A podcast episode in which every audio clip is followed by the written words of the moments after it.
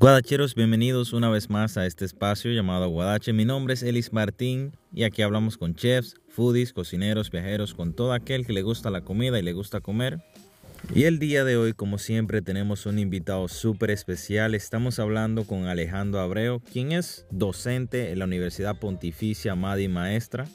Un encargado de instruir a las siguientes generaciones de cocineros este trabajo tan relevante y sumamente importante en el día de hoy nos cuenta de su experiencia como profesor y docente y también nos cuenta de su experiencia compitiendo en competencias globales como son Bocuse de Oro. Sin más, el invitado del día de hoy. Guadacheros, bienvenidos una vez más a este espacio llamado Guadache. Mi nombre es Elis Martín y aquí hablamos con chefs, foodies, cocineros, viajeros, con todo aquel que le gusta la comida y le gusta comer. Y el día de hoy, como siempre, tenemos un invitado súper especial. Estamos hablando con Alejandro Abreu. Alejandro, muchísimas gracias por aceptar la invitación y por venir aquí. ¿Cómo te sientes? Todo bien, un placer de estar contigo y compartiendo con todas las personas que están en el, en el podcast. Bueno, para hablar un poco de Alejandro, Alejandro inició su carrera profesional a los 19 años, fue designado como gerente de informática del departamento aeroportuario, desde tempranito dando bandazos. Luego pasó a ocupar la misma posición en la Dirección General de Aeronáutica Civil. Al unísono estaba estudiando también la carrera de hotelería y formó una compañía de catering. También tuvo la oportunidad de formar su negocio de cocina, un restaurante Nova, el cual más adelante vendió. También ocupó la posición de gerente general en la apertura del país de la cadena internacional de Applebee's. Y también tiene su empresa de catering Catsol, Catering Solutions. Y también coordinador de clases de cocina de la Universidad Pontificia Madre Maestra. O sea, si yo me pongo a hablar, pudiera pasarme la tarde entera diciendo las Hay laureles. Más todavía por ahí. Sí, sí, sí, sí. Yo traté de resumirlo lo más que pude. Alejandro, y lo primero que te quiero preguntar informática, cocina. ¿Secretamente tú tenías la pasión o cómo fue? Eh, yo comencé como a los seis años a hacer cursos de informática, cuando eso eran cursos de programación, no había estos métodos visuales, como conocemos como Windows, como Mac OS, y me interesaba mucho esa área. Mientras estaba estudiando, eh, me preguntaron que si yo me atrevía a asumir una responsabilidad de ese tipo, y yo, joven al fin, dije, vamos, vamos para allá. Eh, en esos menesteres de informática duré cuatro años. Al mismo tiempo iba haciendo mi, catering chiquito porque estaba estudiando eh, administración hotelera en la Ocamaima.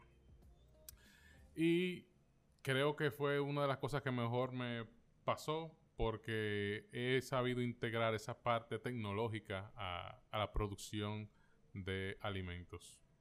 ¿Cómo tú la has implementado? O sea, ¿qué tú usaste o qué has usado de la informática en el mundo de la gastronomía? Bueno, los, procesos, además de que al hacer una maestría en operaciones, eh, luego de que me graduara, hice una maestría en operaciones, lo cual eh, tiene que ver mucho con logística y cómo se engrampan todas esas operaciones y cómo los procesos van uno de la mano del otro. Eh, inclusive me han ayudado a producir alimentos hasta para 10.000 personas en un día. Oh, wow. Que es lo más que he, podido hacer en un día. Yo, yo creo que bastante insuficiente. un día, 10.000 mil personas. Y entonces de ahí tú hiciste la transición o se te abrió la oportunidad de dar clases en la Pontificia Madre Maestra, la Pucamaima. Así es. ¿Cómo se te dio esa oportunidad? Eh, como siempre, eh, uno tiene amigos. Yo había mostrado el interés y da la casualidad de que en esa época, yo, yo todavía tenía 27 años, eh, joven para ser un profesor. Y la universidad sufrió una, transición, se fueron unos profesores que habían extranjeros por porque se le cumplió el contrato y estaban prácticamente sin nadie. Yo me había acercado como inquieto al fin y la que estaba de director en ese momento había sido mi profesora y me dijo, vamos a darte la oportunidad y ahí por primera vez di una clase de cocina básica y fue un éxito. Eh, no, es, no, es, por decir nada, pero los estudiantes me aman. que muchos me aman y muchos me, me, odian, pero eso es parte Es parte del oficio. Sí, sí. Y, y luego de ahí ya me enamoré. Eh, si yo pudiera vivir de la enseñanza, viviera de eso. Lástima que no se puede en este país, pero si yo pudiera vivir al 100% de eso, me dedicaría 100% de eso. De ahí tengo ya, eso fue en el 2000, nueve, once años ya. Tiempito.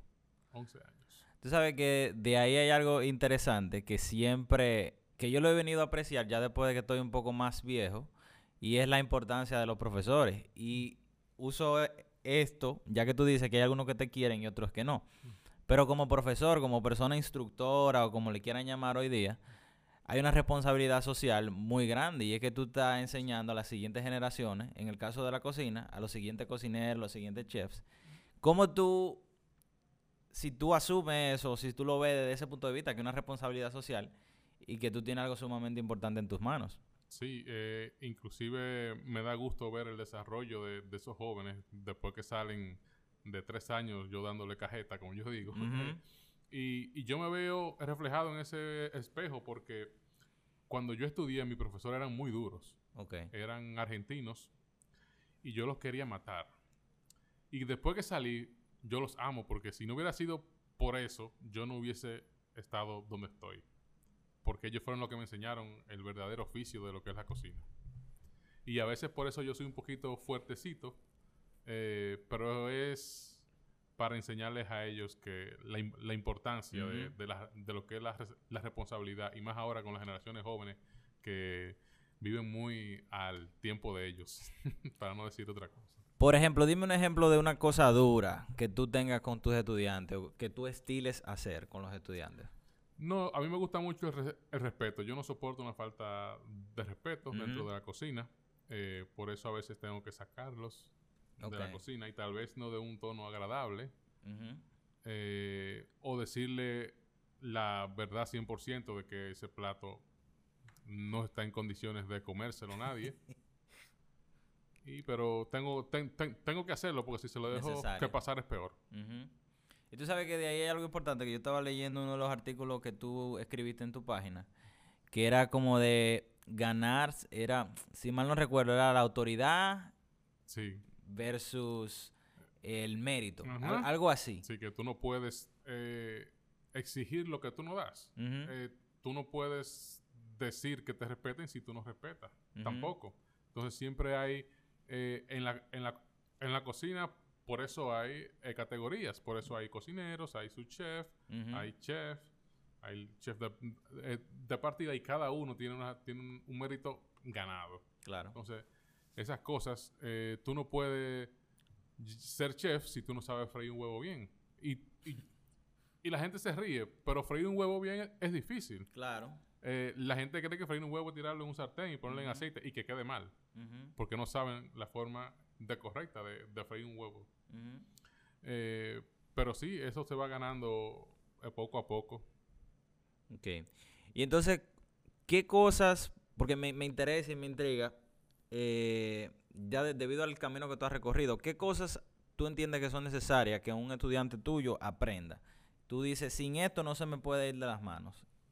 Y sin esto tú no puedes salir al mercado si tú no te sabes esto. Lo, lo primero es eh, de, las habilidades eh, cognitivas es el, la responsabilidad, la organización y lo que es y lo que implica el compromiso de tú asumir esta carrera. Y luego ya en la parte académica, eh, debes saber hacer un buen fondo obligatoriamente, debes saber cortar correctamente, debes aprender técnicas eh, de cocción. Nosotros con, no enseñamos con recetas, enseñamos con técnicas tal vez los platos al final no queden tan lindos porque de las clases básicas, porque yo lo que quiero es que aprendan la técnica. Cómo yo hago un braseado, cómo yo hago un estofado, cómo yo hago un salteado, un stir fry, cómo yo hago una fritura. porque eso es lo que le va a permitir al estudiante y a cualquiera expandirse y poder crear. Pero si tú no sabes las técnicas básicas, no puedes hacer nada. Tú no puedes hacer una verificación si no sabes hacer un salteado. Claro.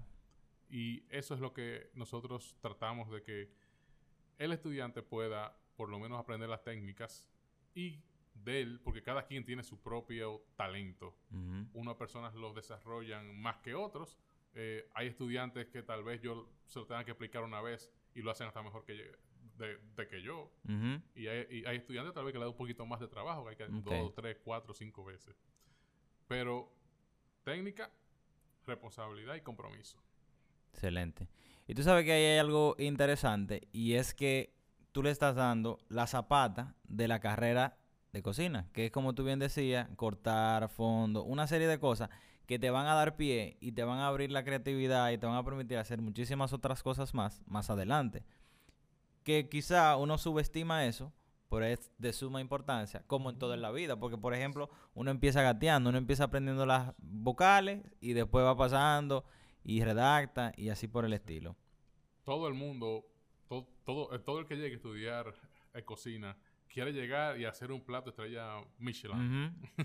y yo no, espérate, que tú todavía tienes que pasar de por aquí. Tú lo vas a crear y lo vas a crear tú. Porque yo te voy a dar las herramientas para que tú, como cocinero, puedas eh, desarrollarte. Pero eso va a depender de cada quien. Yo no hago eh, chef ni cocinero. Yo, yo te doy las herramientas y te las enseño para que tú te desarrolles. Que ahí hay un punto interesante. Cuando la gente termina de estudiar cocina, ¿se gradúa de chef? No, se gradúa del título que le den, sea un diploma, sea una carrera técnica, y al final somos cocineros, todos. Eh, el título de chef se gana por una posición o se gana por un tiempo, por una trayectoria, una serie de estudios, de experiencias y de reconocimiento que a veces ni tú mismo te lo pones en el título, sino que ya la gente ya te lo dice por, por respeto. Exacto. Que se ha cualquierizado, en verdad, yo creo que el término. Y cualquier persona que cocina sufre de decir y que le digan, yo soy chef. Yo soy una persona que a través de este podcast yo extiendo mi respeto a todo el que es chef de verdad, porque eso hay que ganárselo y hay que trabajar como tú bien dices. Pasando un poco a la, a la cocina dominicana, me gustaría que en tu experiencia tú me dijeras cuáles son esos elementos que no pueden faltar en la cocina dominicana, que hacen la cocina dominicana característica. Tú sabes que la cocina dominicana es muy rica y es muy rica en sabor. Eh, nosotros, como al ser un país eh, caribeño, nos caracterizamos por sabores fuertes. Eh, la cocina criolla que dominicana no puede faltar el ajo ni el ají gustoso, ni la naranja agria. Y si te dan cuenta, son, son sabores fuertes. Eh, toda la cocina criolla comienza con un sofrito. Ajo, cilantrico, eh, pasta de, tomate si lo van a hacer con un guiso, etcétera. Pero para mí los elementos básicos que yo como cocinero más utilizo es ajo, ají gustoso, naranja agria y cilantro. Ok. Eh, para mí esos son los ingredientes que cuando yo voy a hacer algo que dominicano tiene que estar obligado. Ok. A mí me gusta mucho o me pareció interesante lo que hizo APEC eh, con la cocina que tiene, que es una monstruosidad súper bonita. Y de ahí te quiero preguntar, ¿cómo tú ves o qué necesita la gastronomía dominicana, si al ser tan rica, para ser un punto de referencia de Centroamérica? Sí, eh, nosotros eh, hemos estado trabajando. la realidad es que en este país muchas personas quieren aportar incluyendo las universidades, las asociaciones, la Academia Dominicana de Gastronomía, pero a veces, y va a sonar un poquito feo a veces esto que yo voy a decir, pero esa, esa necesidad de protagonismo, de que mm. yo quiero ser yo y no tú, nos ha frenado un poco. Mm. Eh, en países como Perú, como España, los cocineros colaboran. Se juntan ¿Cuál es la estrategia para el, para el próximo año? ¿Hacia dónde vamos? ¿Qué vamos a destacar? Eh, ¿Qué tipo de, cocina que vamos a hacer? Aquí yo te puedo decir que yo estoy haciendo algo y mis colegas tal vez están haciendo otra cosa. O turismo tiene una, tiene una visión de la gastronomía, pero cultura tiene otra. Y la academia de dominicana que tiene otra. Y Adochef tal vez tenga otra, de la que yo soy parte. ¿Y por qué tú crees que pasa eso? Es porque es por eso mismo que nadie, no se reúnen y dicen, oye, esta es la dirección que debemos tomar. Y sino que cada uno por su lado, ah, mira, esto es lo que yo quiero, estas son mis metas, son, esta es mi visión. es por eso que sucede. que no, yo creo que no, nos hemos puesto de acuerdo y tal vez no hemos entendido todos que si no lo hacemos así no lo vamos a poder hacer. Eh, nosotros, ojalá y de aquí a 10 años que podamos que lograr que la gastronomía que dominicana sea que patrimonio inmaterial de la, de la humanidad por la UNESCO, como es la de México, como es la de Perú. Eh, pero yo creo que nos falta esa, esa, ese trabajo en conjunto y hacer un solo plan estratégico entre todos y que todos empujemos hacia el mismo lado. Ok. Y de ahí te quiero preguntar, ya que lo mencionaste, AdoChef. ¿Cuál es la función primordial de AdoChef y qué es AdoChef? AdoChef es la Asociación Dominicana de, Chef. Eh, es la primera asociación que se, que se crea en el país hace ya más de 15 años. Eh, es la representante en el país de la World Chef, es la única y exclusiva, que es la Asociación Mundial de Chef. Es, la, es el abanico de los chefs mundialmente, World Chef. Inclusive todas las asociaciones del mundo están suscritas a World Chef. Okay. Y nosotros aquí en el país somos miembros y representantes de World Chef en el país. Eh, nosotros eh, tenemos de como meta la parte educativa más que, más que otra cosa. Eh, porque nos interesa más la formación. Ahora mismo estamos impulsando el tema de la sostenibilidad. Tenemos un encargado de, de sostenibilidad que inclusive ahora con la pandemia hemos aprovechado y hemos participado en muchísimos foros internacionales con, eh, con, este mismo tema. El año pasado traímos al encargado de, de sostenibilidad de, de, World Chef, el señor Chris Coet de Canadá, y nos dio que talleres eh, tres talleres en el ITCC, el Instituto Superior Técnico Comunitario de aquel lado del, puente en San Luis, donde ahí tuvimos algunos 200 estudiantes de, gastronomía y, le hablamos de, la importancia del tema. Y que es un tema que está en boga. Eh, esta misma que semana que, participamos en el foro de eh, Conversa América de World Chef, de la parte de Latinoamérica de World Chef, donde estuvieron conectados todos los países de Latinoamérica y presentamos el tema de sostenibilidad.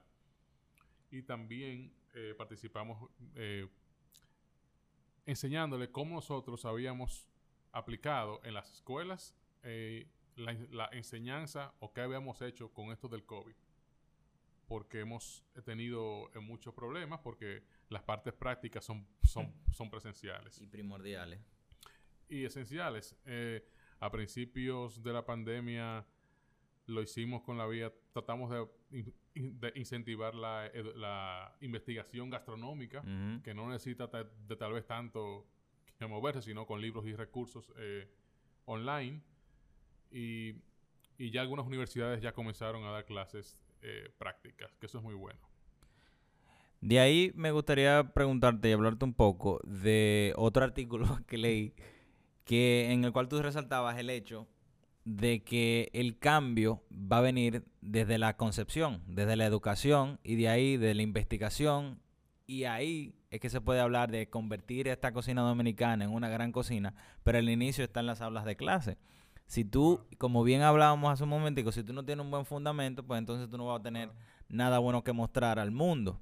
Entonces, ¿qué hay que hacer o, o qué tiene que cambiar desde tu punto de vista para que ese fundamento se pueda convertir y que haya investigadores gastronómicos, como los hay a lo largo de todo el mundo. Hay gente que vive de eso, que ese es su trabajo. Sí, no, y eh, que lo que pasa es que en este país, a nivel general, la investigación es, muy poca. No solamente a nivel de gastronomía, sino a nivel de ciencias y de todo. Eh, esperamos que tal vez nos den un poquito más de apoyo porque sin dinero no hay, no hay investigación. Eso es. Porque investigación significa tiempo, inversión neuronal, como yo le digo, de neuronas y dinero porque tú tienes que vivir. Y tal vez hay que, hay que investigar y hay que ir un fin de semana a Barahona. Y al, y al final, si no hay dinero para tú hacerlo, no lo, no lo vas a poder hacer. Y por eso las academias eh, juegan un papel muy importante. Eh, la gastronomía como carrera aquí en nuestro país es prácticamente nueva. No hay ni, siquiera una, licenciatura en gastronomía, lo que hay son técnicos y nosotros en la UCAMAIMA que tenemos la carrera de administración hotelera con especialidad en alimentos y bebidas. Ya el próximo año sí vamos a abrir, te estoy, dando una primicia aquí, la primera licenciatura en gastronomía. Qué bueno. Ella está diseñada, eh, duramos seis meses trabajando el pensum y está aprobado ya. No se abrió este año, por todos sabemos por qué, por el COVID. Pero ya, si Dios quiere, el próximo año ya, lo, ya lo vamos a tener y va a ser la primera carrera de cuatro años donde incluye también esa parte de investigación. Wow, de verdad que un avance significativo para la gastronomía y más en vista de que sigue creciendo. O sea, cuando yo veo que vienen tantos chefs aquí, eso para mí significa algo y yo creo que para el país significa mucho. Y ver, eh, por ejemplo, lo que ganó a la Lebron, eh, eso significa mucho porque es una forma de que el mundo ponga los ojos en República Dominicana y vea la calidad de cocineros que hay aquí. Así es. Por un excelente, un excelente que trabajo junto a Laura Rizek y Patricia. Y y tengo para decirte que comenzamos a entrenar un equipo mm. eh, eh, olímpico en el cual yo estoy, yo, yo soy miembro junto a Ana, a Luigi Puello y unas eh, tres personas más que vamos a estar representando al país el próximo año en Orlando, una competencia en Estados Unidos, con miras a la Copa Mundial de Luxemburgo del año 2022. Wow. Vamos a, a foguearnos en Orlando para ir a la Copa Mundial de Luxemburgo ya como un equipo nacional, no como una participación individual, sino que vamos como más ambiciosos. Excelente. Y también tú fungiste como coach en algún momento. Sí, yo fui coach del equipo de Bocuse d'Or. Bocuse d'Or es de las competencias más fuertes del mundo que culinario. Eh, es tan fuerte que, por ejemplo, que Estados Unidos tiene 30 años que participando y solamente ha ganado dos veces. Wow. Eh, nosotros fuimos como con el pecho abierto, como los, como los dominicanos, sin presupuesto, como siempre, sin apoyo estatal. Viajamos a México con un presupuesto chiquito, prácticamente poniéndolo casi todo en nosotros. y, y nos fue bien. Para hacer la primera vez y sin presupuesto, por ejemplo, el equipo de Estados Unidos tenía un presupuesto para prácticas y viajes de un millón de dólares. Nosotros llegamos gastamos en total con todo lo que hicimos 20 mil dólares. ¡Wow! Del cielo a la tierra la diferencia. Es, pero como te lo digo, fue a pulmón. Fue a pulmón. Eh, gracias a la universidad que nos, que nos apoyó con, con, los ingredientes y con los laboratorios para la práctica. Pero es un, es un, trabajo duro porque todavía el gobierno, no sé ahora porque estamos empezando, un nuevo gobierno en, en, esa época no entendía nos, nos ofrecieron inclusive una cantidad de dinero X y cuando llegamos no, eh, nos dijeron que no. Fuerte. sí, pero es yo creo que de las mejores experiencias que yo he tenido en mi vida.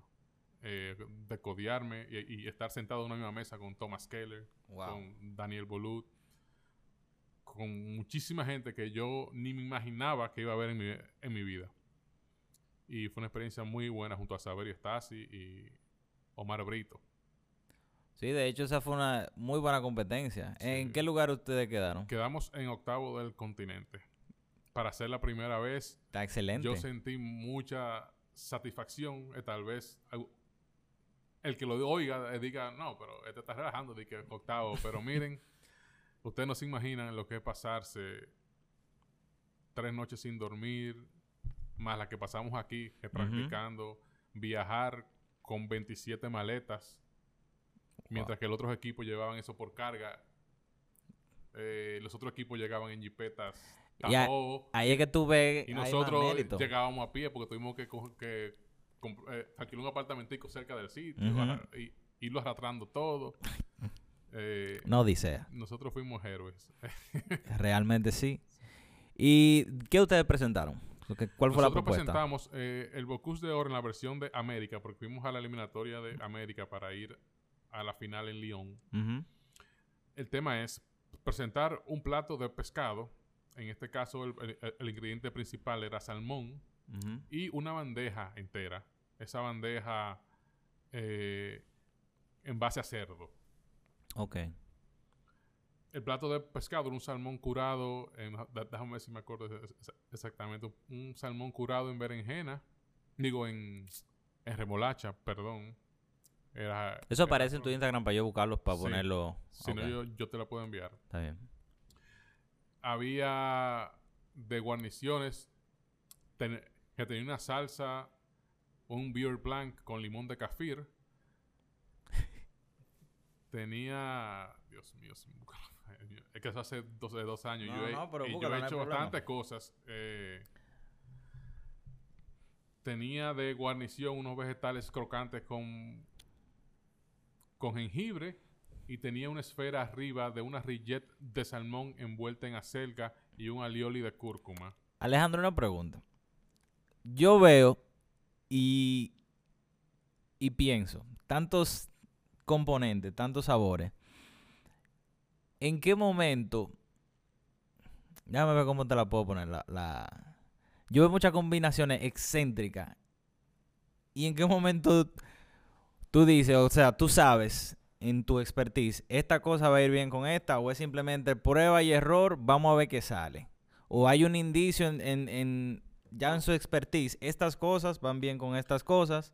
Hay dos cosas. Uno hace, por la experiencia, uno sabe qué sabores se combinan, pero uno lo que hace es un mapa conceptual. Ok. Cogemos una pared, tenemos estos ingredientes eh, que son obligatorios, Ujú. Y de ahí vemos de primero con qué sabores combinan. Ok. Esto combina con romero, esto combina con piña, esto combina con... hacemos un, Ujú. un árbol. Y de ahí comenzamos con la, con la técnica. Ahora, ¿con qué técnica nosotros po- podemos aplicar esos, esos sabores a ese producto? Ok. Y comenzamos, eh, subi, eh, braseado, pa, pa. y ahí vamos desacando ese sí, ese no. Y esos Ok. sabores van se, eh, combinando. Y al final hacemos platos que 100% no van a ser esos.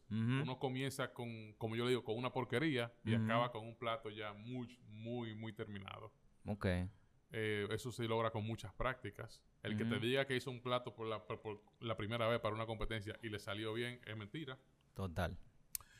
Yo que he sido coach de equipos junior, o sea, de, de jóvenes, eh, que hemos participado, por ejemplo, el último año, que fue en el 2019, porque en el 2020 no pudimos, Ujú. participamos en tres competencias con los estudiantes de, de la universidad y las tres las ganamos. Pero con el mismo método. Hacía- hacemos un mapa y comenzamos a hacer pruebas y prácticas. Las prácticas son básicas. Eh, si tú no haces mínimo 10 o 15 prácticas enteras, de principio a fin. No sirven. Por ejemplo, para las prácticas del Bocuse d'Or, el tiempo de cocción que te da la competencia son 5 horas, Y ustedes lo tienen que hacer todo desde cero. desde cero. Ahí es la competencia. Ahí. Wow. Eh, sí podemos llevar el mise en place hecho, eh, Ah. pero no cosas picadas. Ok. Yo, yo, yo sí puedo llevar, por ejemplo, una goma santana que medida para empezar una, una salsa, un caldo, un fondo. Eh, la crema de leche, etcétera, pero no puedo picar que los vegetales, tengo, que- tengo que picarlo allá. Pero imagínate, solamente hacer el mise en place nos tomaba tres horas. Y después cinco horas de, de práctica. Wow. Y después fregar. Es la parte que muy poca gente ve. No, porque en la competencia había que practicar hasta el fregado, porque te dan 10 minutos para tú dejar la cocina limpia. Wow. Entonces, eh, hasta eso también es un deporte olímpico. Ajá, claro.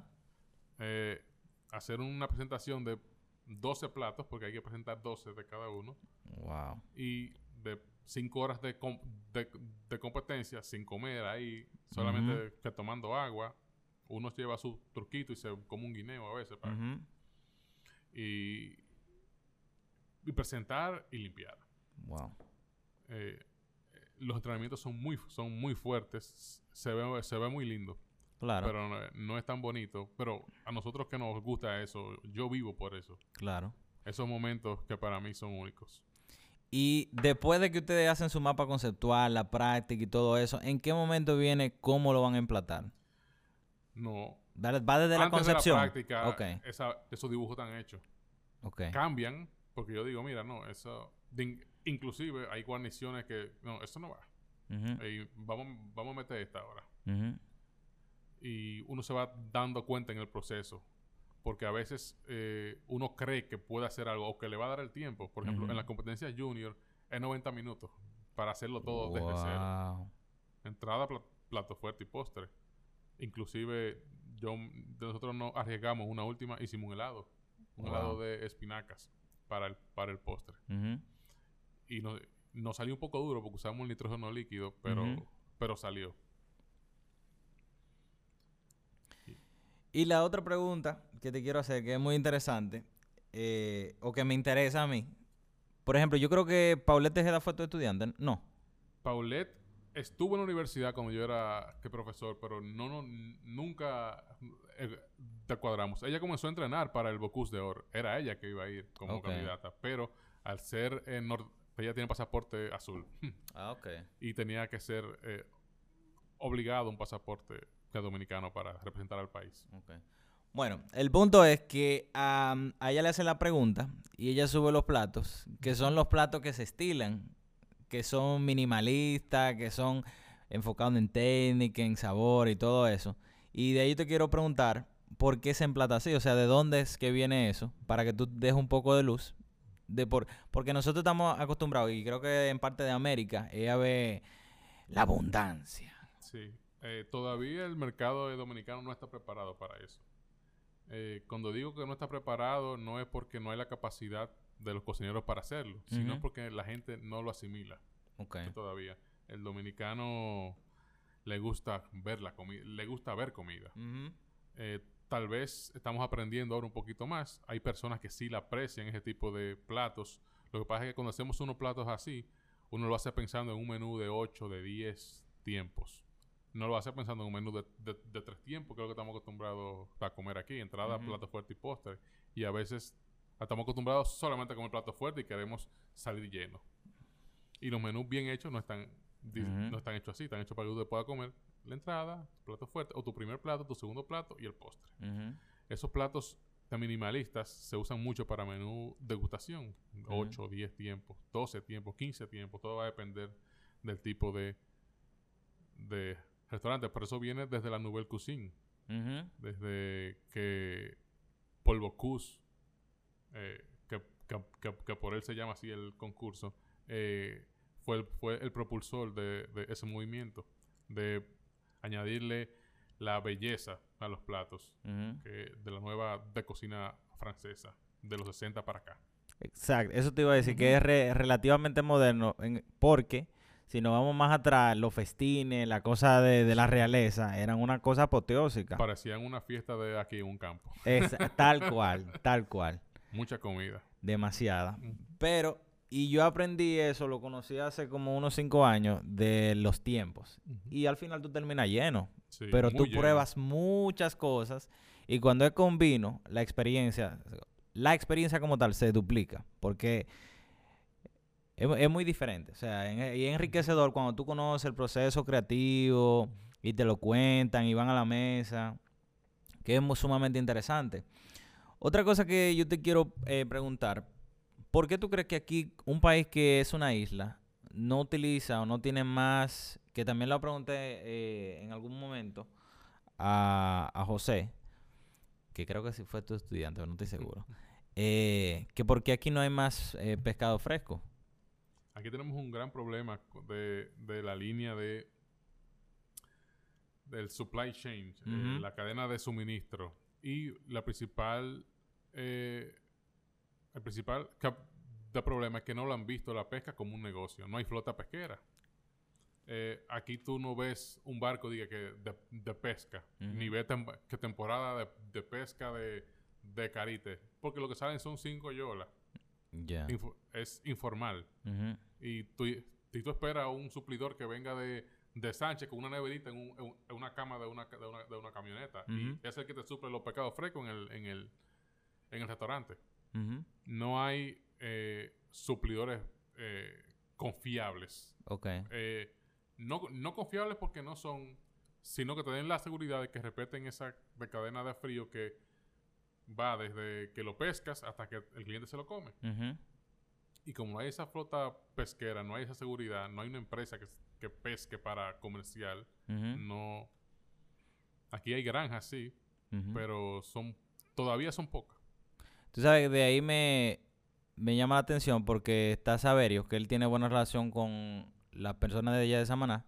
Y es algo importante como chef, o sea, desarrollar una buena relación con tus suplidores, eh. porque ahí tú limitas la inseguridad. Sí, eh, es, es muy bueno, pero por ejemplo, de Saberio, que es, muy amigo mío, que tal vez logre una buena relación con el pescador de, Sánchez. pero, pero ¿qué pasa? Al ser tan poca la producción o la, la pesca, se queda todo ahí. Ya. Y, tal vez tú que tienes un negocito no puedes acceder porque no hay. Y yo creo que la principal causa es que, de, eh, que debe de haber una, una, flota pesquera, una compañía, alguien que se que, ve el negocio de la, de la, pesca como, como tal, como rentable y no eh, los pescadores informales, que es lo que tenemos ahora. Alejandro, ¿a ti te ha sorprendido algún estudiante o algún resultado final de alguien que tú le hayas dado clase que tú dices, wow, me sorprendió fulano, mira dónde está? No, la gran mayoría. la, gran, la, gran, mayoría. Y muchos de ellos, cuando son estudiantes, que yo le digo, tú puedes, mira, tú lo puedes hacer. Hay muchos que van a estar y se me meten en la oficina a llorar. Yo no puedo ya, profesor. Y yo, claro que tú puedes, vamos, párate y vamos a hacerlo. Y, ahí está fungiendo ahí como coach. Tú puedes, vamos.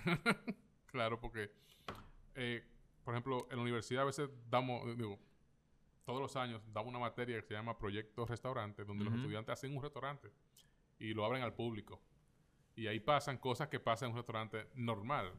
Peleas entre los cocineros, peleas entre la sala y, la cocina, que son cosas que pasan diario en un restaurante. Y ellos quieren que yo sea su, su protector. Mire, pero me dijo así, yo no, yo. Ese, usted es la chef. resuelve usted. Que cuando usted salga de, aquí, yo no voy a tallar la tuya.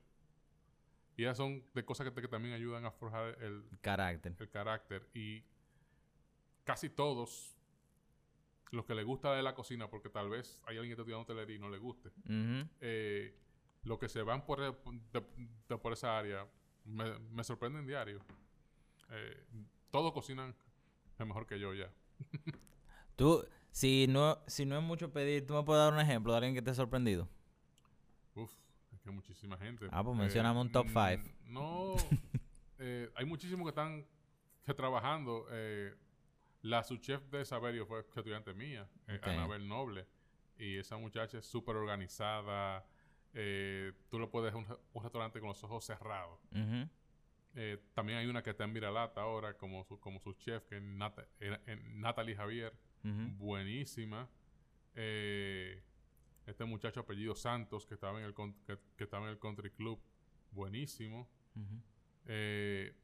Ilme Almonte de Los Jefes. Eh, María José Cuesta. Uf, es que, que son demasiados. Sí, yo sé, esa promoción yo he tenido la oportunidad de hablar con un par de ellos.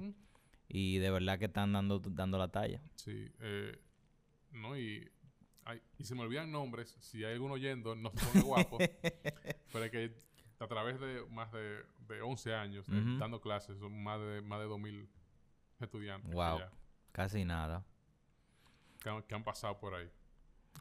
Alejandro, y ya para, para ir recogiendo un poco, eh, hay dos preguntas que yo siempre le hago a mis invitados y son las siguientes. Si tú tuvieras la oportunidad de hablar con Alejandro de hace cinco años, ¿qué consejo tú le darías? Yo soy muy estudioso, como yo digo. A mí me encanta eh, leer y nutrirme. Yo todos los días leo algo.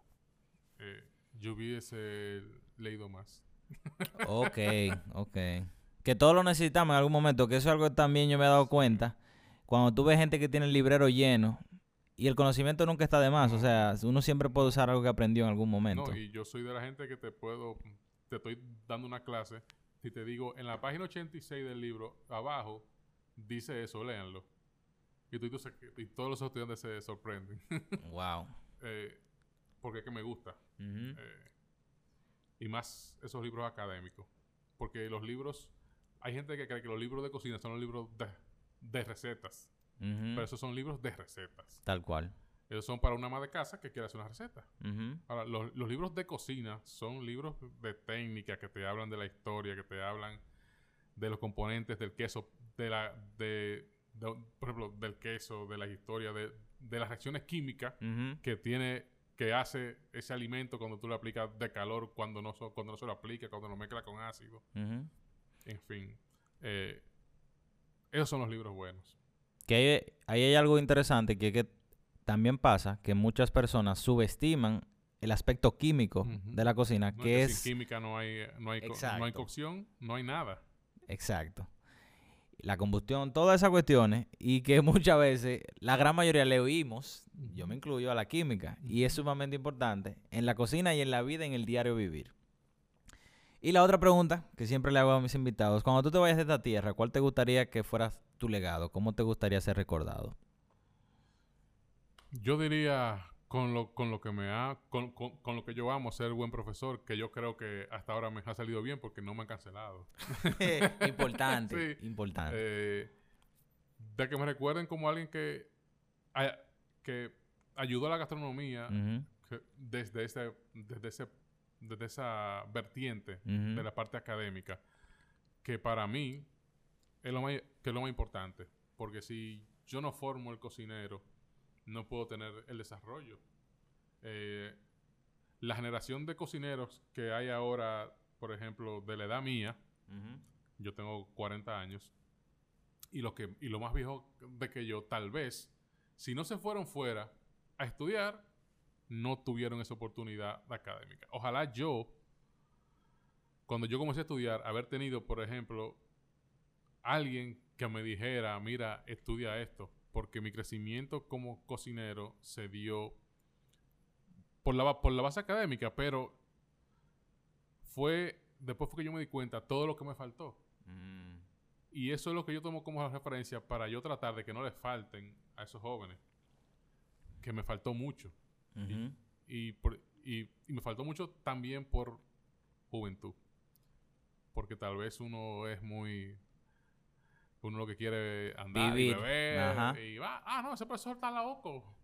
Eh, y a veces, y muchas veces vuelven y me dicen, mire profesor, yo no me llevé de usted. Dígame qué yo, qué yo tengo que hacer ahora para lograr esto y esto y esto. y yo, bueno ese. tú tienes el libro, búscalo. en, en el capítulo tal, de eso habla. Porque yo hasta los libros se los, se los regalo a veces. Muy bueno. Tú sabes que ya para finalizar también, eh, el ser profesor, el ser instructor, lo vemos muy, muy de manera despectiva. Y me, viene a la mente de una manera jocosa, porque yo no sé si tú llegaste a ver en Instagram una profesora que ella empezó a hacer un bailecito de que, que ahora la mamá se está volviendo loca con los niños en la casa y ella manejaba 20 y no tenía problema. Y es así, o sea, diariamente son personas que se esfuerzan y, como tú bien dices, no pueden vivir de eso solamente. Tienen que tener hasta uno, dos, tres trabajos, no sé cuánto. No, y no yo, yo tengo cuatro. Ah. Y, y tengo una familia. Que, que, que, también, que eso es lo que se quejan las madres. Ahora, no, porque yo tengo una casa y yo, y yo, y yo, y yo trabajo. El profesor tal vez tiene que trabajar entre trabajo y tener una casa. Eh, lamentablemente, como yo te dije al principio, ojalá yo o cualquiera que, le, que le guste de poder vivir 100% de la, de la docencia. Qué bonito. Y es, y es importante, o sea, porque tú estás formando a las personas que van a ser los líderes del mañana. Que eso es, ah. importante, mucha gente lo subestima. Sí, no, y ahora tampoco puedo ser profesor sin seguir que trabajando porque de qué voy a enseñar. Me voy a quedar en, en los 90. Tengo que seguir eh, que trabajando. Y por eso yo todavía sigo haciendo diplomados, cursos, eh, eh, certificaciones. Hace poco hice un curso, por ejemplo, con la Universidad de Chile. de cocina de vanguardia, aunque tal vez muchas cosas tal, vez yo me las sabía ya, pero me mantengo y aprendo siempre. Yo mismo aprendo de, de los mismos estudiantes que me encanta hablar con los estudiantes porque así tú sabes hasta cómo tratarlo. Porque ya, ya tú sabes por qué güey andan. Sí, porque eso, es otra cosa, es una habilidad social de tratar a las personas, que también tú la desarrollas y la has venido desarrollando por los negocios que tú tienes, el desenvolvimiento con los estudiantes, el desenvolvimiento en competencia, que son cosas que se desarrollan con el tiempo y no, no a todo el mundo se le da igual de fácil. Yo era la persona más tímida del mundo, yo no hablaba cuando yo era joven, hasta los 18 años, 20 años. Pero todavía en la universidad yo era un poco... Mm. Y mira, lo que me ha tocado es hablar ahora. Ya tú sabes. no, pero excelente. Alejandro Abreu, muchísimas gracias de verdad por compartir tu tiempo, tu conocimiento, tus experiencias. Guadachero, muchísimas gracias si te quedaste hasta aquí. De verdad que ha sido un honor tenerte aquí. Una persona que ha contribuido tanto desde mi perspectiva a la, a la cocina dominicana y de verdad que muchísimas gracias por tu tiempo. Un, placer. Tengo, tengo, tengo, que decir que este es mi primer podcast que grabo. ¿eh? Pero ya ha aparecido en televisión y de todo. el, ah, hombre... Estamos en eso porque hay que hacer de todo. bueno, señores, muchísimas gracias y gracias, Alejandro. Un placer. Guadachero, muchísimas gracias por quedarte hasta el final. Si te gustó este contenido, compártelo con todo el mundo, suscríbete a nuestro canal de YouTube y también comparte nuestro contenido. Hasta la próxima.